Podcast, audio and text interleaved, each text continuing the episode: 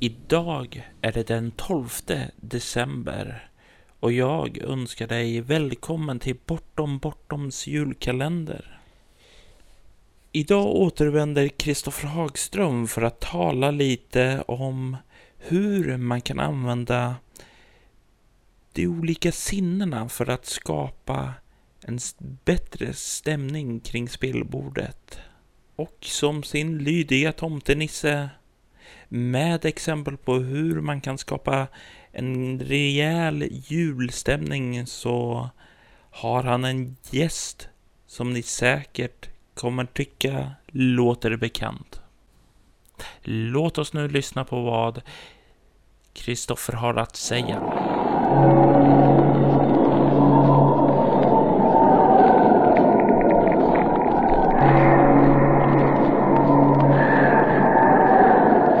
Detta avsnitt så talar jag och Robert om våra tankar kring miljöskildringar. Eh, miljöskildringar med andra sinnen än synen. Detta är inspirerat av avsnittet om miljöskildringar i visioner och fantasier. Vi kommer också ge lite tips på resurser som kan användas på området. Eh, avsnittet var en av mina absoluta favoritdelar av boken och eh, som Robert säger där så är det lätt att som berättare fastna i det visuella i beskrivningar och därmed begränsas troligen spelupplevelsen för deltagarna onödigt mycket. Variation, som sagt, förhöjer. Sinnesupplevelser filtreras eh, genom den aktuella aktörens perspektiv och sinnenas kapacitet. Robert, du tipsar ju berättaren i Visioner och fantasier att eh, försöka uppleva delar av sin vardag med alla sina sinnen. Bland annat genom att koppla bort ett sinne tillfälligt genom att blunda eller hålla för öronen. Och sedan skriva ner sina upplevelser och skaffa sig ett intrycksbibliotek att kunna använda sig av inför spelmöten. Detta är utmärkta förslag tycker jag. Kan du berätta något om dina upplevelser kring detta? Själva tankarna kring det här kom då jag eh, skrev visioner och fantasier och Eh, jag bodde ute på landet då och jag tog eh, vid det här tillfället också väldigt många långa promenader.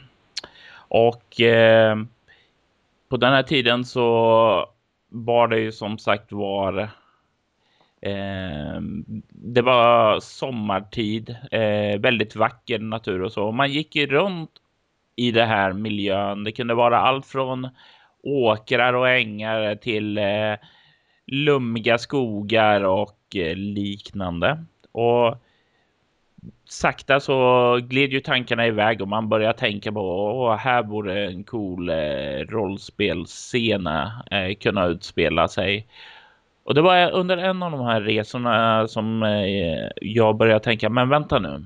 Eh, jag eh, jag, det enda jag gör här är att visualisera den med eh, sinnesintryck. Jag, eh, den eh, lummiga grönskan, hur solljuset trängde ner genom skogstopparna och liknande.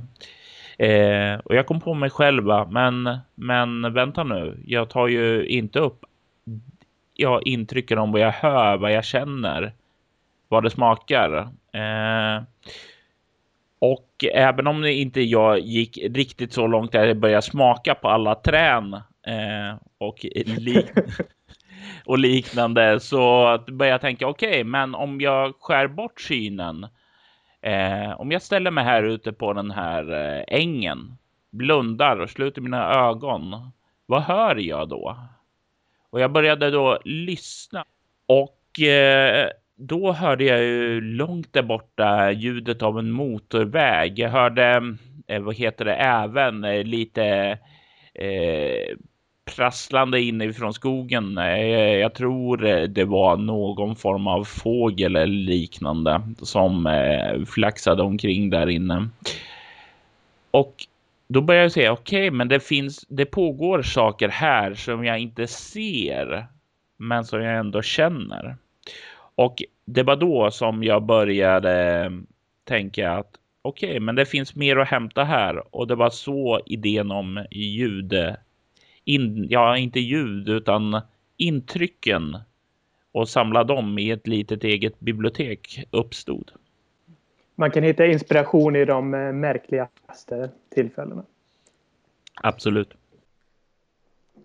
Berättaren kan självklart använda sig av variation i miljöskildringar ur protagonisters perspektiv. Men det kan också förekomma i beskrivningar av vad statister eh, som bland annat nämns i Visioner och fantasier och antagonister såsom demoner upplever den aktuella scenen. En idé är att beskriva hur det upplevs att få sin kropp tagen i besittning av en demon. Eller att beskriva hur det känns för besättaren att ta över en kropp väldigt olik den egna. Inspiration för miljöskildringar bortom det vanliga synintrycket kan sökas på många platser. Exempel är litteratur med djur som protagonister. Till exempel Jack Londons böcker Varghunden och eh, Wayne Smiths Tor som handlar om en schäferhunds upplevelser i eh, sin flock eller sin familj som vi skulle säga. Blindas dokumenterade upplevelser av hur det är att leva utan tillgång till synen kan fungera som inspiration. Hur annorlunda blir deras liv eh, på grund av eh, bristen på möjligheten att se? I serievärlden så finns det många exempel på hur det kan vara att leva med förhöjda sinnen. Se till exempel Daredevil och Wolverine som eh, publiceras av Marvel Comics. Och på internetsajten TV Tropes så kan sökordet Supersenses fungera som inspiration. Hur olika perspektiv i tillvaron, vare sig i vår värld, kan ha är fascinerande. Men det kan vara väldigt utmanande att beskriva många av dem i rollspelsformatet eller inom litteraturen. Hur beskriver man till exempel hur det känns för en fladdermus att uppleva världen med sitt ekoljud? Och hur röntgenstrålar ser ut för den som kan se det med eh, blotta ögat? Eh, människan är till och med så begränsad att vi inte kan veta om vad en människa upplever som en färg ser likadant ut för en annan människa. Vi avslutar med att tala lite om de fyra sinnena. Känsel är vanligt förekommande i formen av att smärta ofta beskrivs. Många skildringar skulle kunna varieras och få mer djup av att beskriva det obehag och den stress som aktörerna upplever och som får kroppsliga uttryck. Författaren Stephen King är särskilt duktig på sådana beskrivningar. För att sätta ett litet vinterfokus på avsnittet så kan den intensiva upplevelsen av förfrysning med dess ledsmärtor och känsla av värme användas med fördel. En bra inspiration för detta är ytterligare en av Jack Londons böcker, Att göra upp eld. Eh, och jag tänkte som så att eh, för att knyta an lite så här till julen och så, så är en av de känslor jag tänker på är som du säger, eh, det här med kylan och så, att man eh, hur kroppen först är när man är ute och vandrar och sådant och känner hur kinderna allt mer börjar domna av och eh, sen hur det sticker i huden när det sakta värms upp.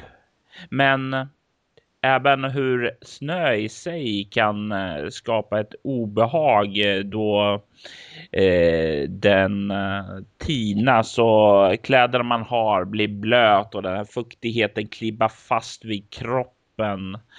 Eller varför inte då man drar på sig lager av kläder inomhus snabbt börjar känna sig varm och svettig och sen rör man sig ut och fylls av eh, känslan av eh, kyla då svetten då börjar sakta kylas av. Eller hur kroppen när man sedan kommer in i värmen igen börjar känna av en, den här dåsigheten. Man blir trött, sitter och gäspar, inte riktigt lika lätt och man känner sig allmänt segare. Eh, nästa sinne vi talar om är smaksinnet. Många djur hör i helt andra spektra än människan. Vissa ljud kan bara djur höra. Ljud som andra inte kan höra kan fungera utmärkt för varelser som behöver ge varandra signaler eller kommunicera ostört, exempelvis inför en attack. Klassiskt användande av externa ljud inom fiktionen är ett ringande ljud i öronen efter en explosion eller efter ett slag mot huvudet och den starka vinden som hörs i bakgrunden. Eh, jag menar att ljud oftast bättre figurerar i en berättelse om man kan spela upp ljudet som aktörerna hör.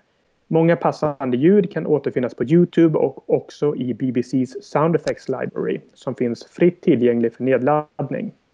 Om jag tänker på hur ljud kan användas i en berättelse som knyter an till jul och vinter så är de första ljuden som kommer till mig just de här knarrande fotstegen då någon vandrar fram i skaren. Eller de här bjällrorna som kan höras eh, allt tydligare ju närmare jul man kommer. Julsånger är givetvis också eh, väldigt vanligt förekommande julfenomen. Eh, du hör ju inte så mycket julsånger runt påsk till exempel. Och givetvis eh, vid eh, kyrkmässorna där man hör eh, prästen tala och det är liksom ett vagt eko i den stora kyrkolokalen.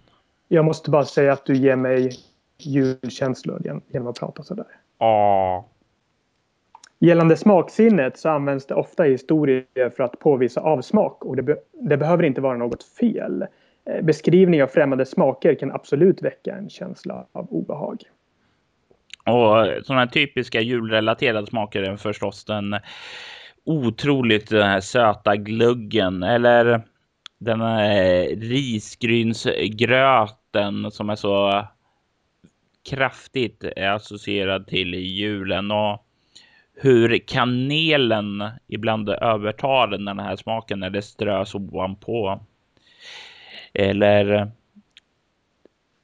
varför inte eh, tänka på lussebullarna och dess härliga saffranssmak. Eller den obehagliga smaken av russin. Ja, det får stå för dig. Luktsinnet kan användas flitigt i en berättelse. Det klassiska är att spelgruppen upptäcker en främmande lukt som behöver lokaliseras.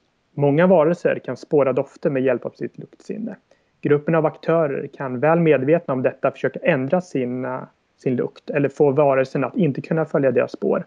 Vad gör de? Bör de applicera andra dofter på sig?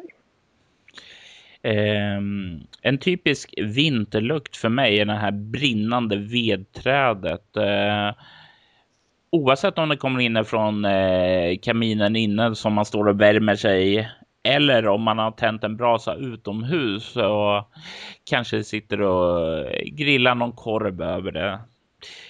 Eller någon annan som är väldigt stark smak. Det är just den här barren från eh, julgranen som skapar en riktigt eh, stark eh, fyllig doft hos mig. Och eh, med det så vill eh, jag och Kristoffer tacka för oss. Hades.